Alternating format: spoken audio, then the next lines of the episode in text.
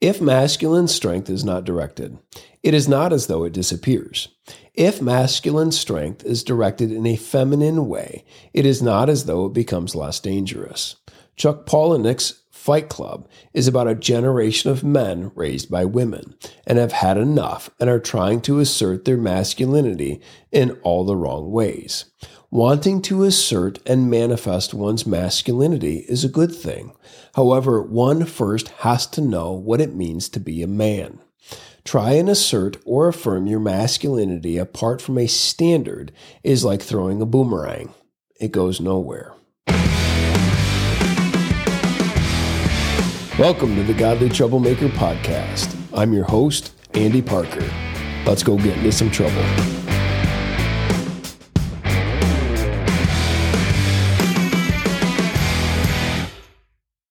Introduction In 1996, Chuck Palahniuk's novel Fight Club was released and was later turned into a film by the same name starring Brad Pitt and Edward Norton. The book and film are gritty, grimy, graphic, and very disturbing. Through and through, the book is nihilistic and dark. Despite how graphic the story is, it's actually deceptively clever. And unfortunately, and probably unknowingly, certainly horrifyingly, one of the best reflections of our times, at least over the last 30 years. In many respects, it can be seen as a modern day Dr. Jekyll and Mr. Hyde, with the unnamed protagonist and his alter ego, Tyler Durden, battling it out for supremacy. It functions as an economic commentary, a political commentary, and most importantly, for our purposes, as a cultural commentary, which it shouldn't go unnoticed that man demands an integration point and that all of those lines will intersect. The warning contained in the book is really a summation of the book. Quote, Warning. If you are reading this, then this warning is for you. Every word you read in this useless fine print is another second off your life. Don't you have other things to do? Is your life so empty that you honestly can't think of a better way to spend these moments? Or are you so impressed with authority that you give respect and credence to all that claim it? Do you read everything you're supposed to read? Do you think everything you're supposed to think? Buy what you're told to want. Get out of your apartment, meet a member of the opposite sex. Stop the excessive shopping and masturbation. Quit your job, start a fight, prove you're alive. If you don't claim your humanity, you will become a statistic. You have been warned. End quote. If you don't claim your humanity, you will be a statistic. The book really isn't about claiming one's humanity. It's not about humanity in general, but it's specifically about men. About men finding meaning and purpose, finding a cause outside of themselves, finding a tribe where they fit, and about having dominion. However, the answer provided in the book is to abandon the flesh through the flesh, which is the idiocy of all idolatry, which is to abandon meaninglessness ultimately for another form of meaninglessness, which ends up being equally destructive and soul numbing, but feels good at first because there is the appearance of direction and dominion, because it seeks to destroy what is in order to usher in a new humanity or utopia. But as we've seen over the last several years, this only perpetuates more destruction. In fact, chaos is the end, as this line from the book illustrates. Only after disaster can we be resurrected. It's only after you've lost everything that you're free to do anything. Nothing is static. Everything is evolving. Everything is falling apart. End quote. If nothing is static and everything is evolving and everything is falling apart, then your modus operandi is disaster and never resurrection, always death and never life. Or perhaps, if you will, always winter and never Christmas. This is a very disturbing story, but it does a brilliant job of illustrating what can happen to a generation of men raised by women, raised by public schools, raised by the media, and raised by a steady diet of prescription drugs, looking for some form of meaning and purpose, for some vision and direction, looking for some initiation into the village. But all they have gotten is medicated and marketed too, and the pills and purchases have only left them empty and pissed off. In the words of Tyler Durden, Quote, We're the middle children of history, man. No purpose or place. We have no great war, no great depression. Our great war is a spiritual war. Our Great Depression is our lives. We've all been raised on television to believe that one day we'd all be millionaires and movie gods and rock stars. But we won't. And we're slowly learning that fact, and we're very, very pissed off. End quote. Again, another truth bomb from the mouth of Tyler Durden, which is something that the evangelical church just cannot or will not come to terms with. Quote, We're a generation of men raised by women. I'm wondering if another woman is really the answer we need. End quote. Doug Wilson points this out in his book Father Hunger, reflecting upon the appearance of God the Father in William Young's The Shack. Wilson says, quote, Meet God the Father Almighty, maker of heaven and earth. Young is by no means a dunce. He is very clear that this is just an appearance an accommodation. But the image, the metaphor, the feel of this book, that is the shack, is warm and maternal, cozy and non threatening. The center of the discussion is the kitchen. The need is a deep father hunger, but this is not met by a father, but by the enveloping warmth of a comfort mama who makes a lot of comfort food. This symbolism is not incidental to the message of the book. It is the central message of the book. You need a father? Here, talk to your mother about it. End quote. Men are lonely, isolated, depressed, without vision and direction in the world that seemingly hates them just for being men. Fight Club offers a tribe, but that of co belligerence. It offers a solution to materialism, but it is asceticism. It offers freedom from the machine, namely, destroy it and build another. That is machine. The African proverb is true. If boys are not initiated into the village, they will burn it down to feel the warmth. But then what? They burned it down because they were not welcomed into it, nor did they have a clear vision of what it could be. If that were the case, they would have built one. Now they are just destroyers. What then? Well, move on to the next village, I guess. They might have some monuments to topple. The point being that masculinity is not something that can be ignored, or covered up, or changed, or isolated. As the famous line in Jurassic Park goes, life finds a way. So then, if masculinity cannot be disregarded or destroyed, what can it be? Well, directed and discipled. Brawls, boobs, beards, barbells, and bacon. We are living through the most peculiar of times, times that are unique to all times, in that men are perceived to be the root cause of all the problems in the world. Well, if men and masculinity are what's wrong with the world, then how do you make it right? Ironically, those who would deny such a static thing as male and female are absolutely committed to removing anything that would resemble the male in our culture, or if you will, anything that is distinctively masculine. Again, assuming such a thing that was just denied by them. Given that men are the problem, the solution to fixing all said problems in the world is to feminize them. But one has to ask the question Has the feminization of the American male solved any problems, or just created more? Has a generation of men raised by women been a good thing? In trying to transform masculinity into that which is feminine, have we succeeded or just corrupted that which was already there? Masculine strength is an unavoidable thing. It will either be used to build up or tear down. In defining all masculine strength as abusive, what we've actually done is open the floodgate to that which is actually abusive by removing the one thing that is baked into the cake to stop said abuses. What we've ended up with is a lot of men who now act like women by using their strength in a passive aggressive, manipulative way, like having Scar as king instead of Mufasa. Feminizing the American male has liberated women to such a degree that women are freely objectified through Hollywood, porn, trafficking, abortion on demand, and women in the workplace so they can provide for themselves and their live in boyfriends. Take that, patriarchy.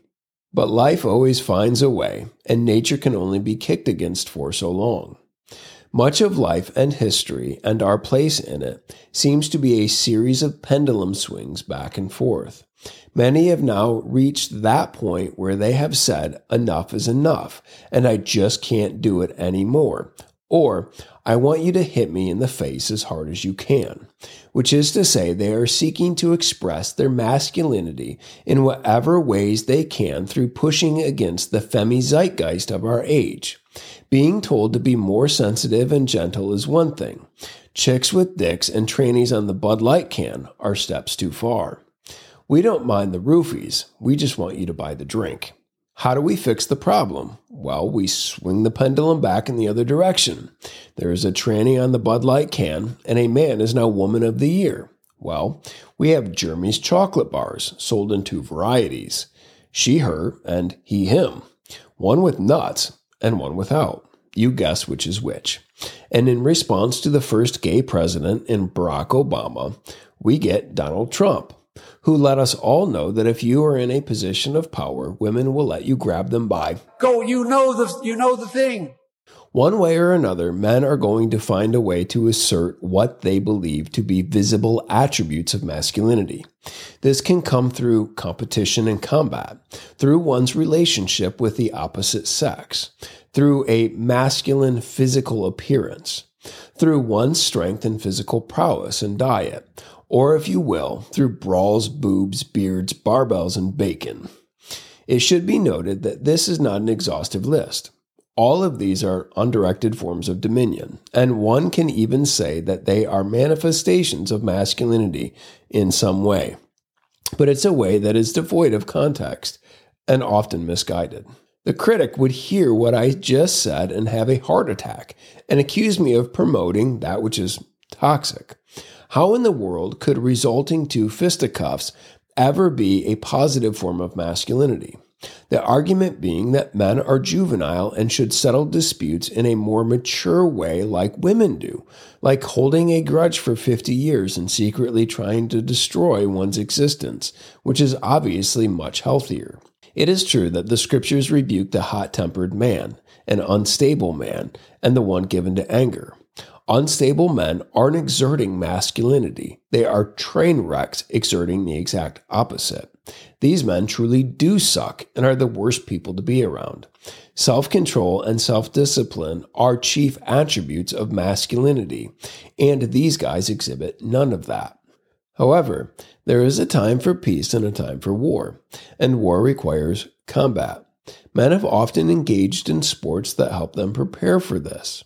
The modern day equivalent would be boxing, wrestling, jujitsu, and the like. These things can all be participated in in a way that is upbuilding and not destructive, like beating the living crap out of each other. The goal being control, discipline, and direction. That is, the honing of skills in order to protect and defend. This is dominion, not domination, and it needs to be taught and directed. The way to teach this is through men. To call this impulse toxic is to guarantee more toxicity. What about boobs? Isn't even using the word boobs a sign of toxic masculinity? Well, would you prefer I use the word breasts? Drink water from your own cistern, flowing water from your own well. Should your springs be scattered abroad, streams of water in the streets, let them be for yourself alone, and not for strangers with you. Let your fountain be blessed, and rejoice in the wife of your youth. A lovely deer, a graceful doe, let her breasts fill you at all times with delight. Be intoxicated always in her love. Why should you be intoxicated, my son, with a forbidden woman, and embrace the bosom of an adulteress? For a man's ways are before the eyes of the Lord, and he ponders all of his paths. The iniquities of the wicked ensnare him, and he is held fast in the cords of his sin. He dies for lack of discipline, and because of his great folly he is led astray. Proverbs 5 15 through 23. Men will always be attracted to the female form, as well they should be, and sexual intercourse has always been connected to becoming a man in some way. However, this was not simply the brute act of sex for that was simply the outward manifestation of that which is truly masculine, namely covenantal responsibility. That is, all of the fruit and enjoyment of the female form was to be enjoyed and is to be enjoyed through marriage, through covenant, which means taking up the mantle of sacrifice and responsibility. This is for the sake of dominion, not dominance. The way to teach this is through men. To call this impulse toxic is to guarantee more toxicity. Well, then, what about beards? It would seem as though beards are in vogue today, and I believe this is a subtle way of men asserting their masculinity in a culture gone mad, without specifically saying it. Look what I can do that you can't. One may point to the bearded lady. However, she is in the circus for a reason. One may even say that this is being discriminatory towards Asian men who have notoriously bad facial hair. However, I would defend my Asian brethren by saying that their bad facial hair is still leaps and bounds better than a juiced up chick who has the facial hair of a 15 year old boy. It should also be noted before we move on that if a man treats his beard like a woman treats her hair, well, then that doesn't count. However, growing a beard is a most masculine thing to do and has always been considered such, and a form of coming of age for young men. To rip out one's beard was the ultimate form of disrespect, kind of like pantsing one's face. But growing a beard doesn't make you a man. It just is simply a sign that you are a male. However, if you are going to bear the sign of being a male, you should at least act like a man. Just growing a beard without assuming any form of sacrificial responsibility just makes you a boy who can shave. What about barbells? Surely chicks can lift weights as well. Absolutely, they can, but certainly not to the same end. And if they try to, it is usually just gross. For example, when women lift weights or work out, they are generally seeking to conform to a standard of beauty, to which the endless barrage of butt and boob pics or videos from the gym, or just random pics from any location in gym attire, which is now minimal and skin tight, can attest. The point being, women are seeking affirmation for their beauty. This is a perversion of what is natural, namely, a woman wanting to be affirmed for her beauty. A woman seeking affirmation for her raw physical strength with the accompanying physique and man hands is disturbing. We used to be able to laugh at such things, and maybe we still should. However, probably wise to keep our distance when we do. Don't men also want to be perceived as being attractive? Well, sure, in a manner of speaking, no one wants to be butt ugly, but when men share gym pics, it is usually to receive affirmation for their strength or their progress. There is nothing wrong with wanting to be strong. There is something primitive and unabashedly honest about lifting weights. You can either do it or you can't. As Yoda would say, there is either do or do not. There is no try.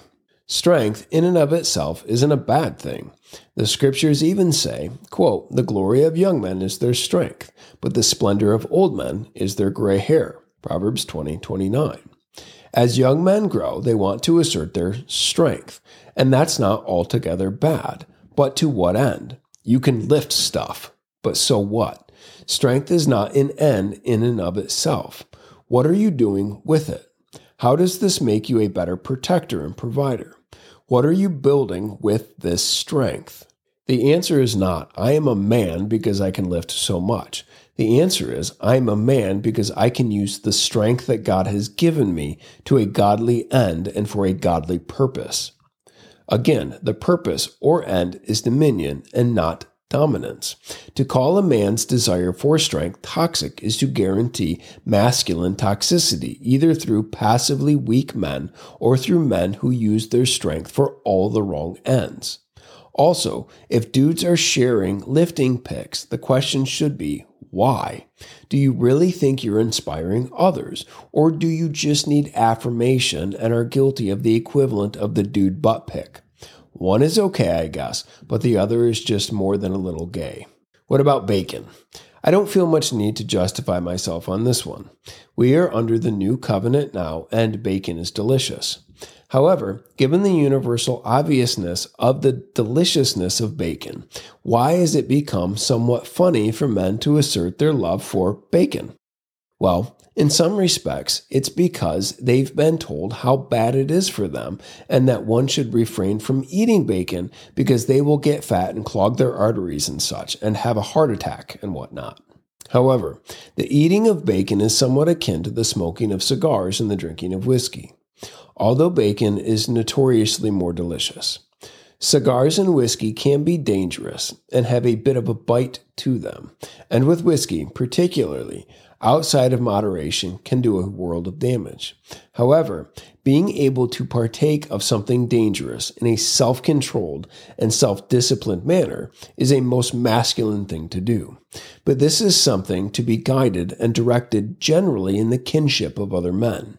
Without that, it is just dangerous and destructive, even though it should go without saying that bacon is always delicious. Conclusion if masculine strength is not directed, it is not as though it disappears.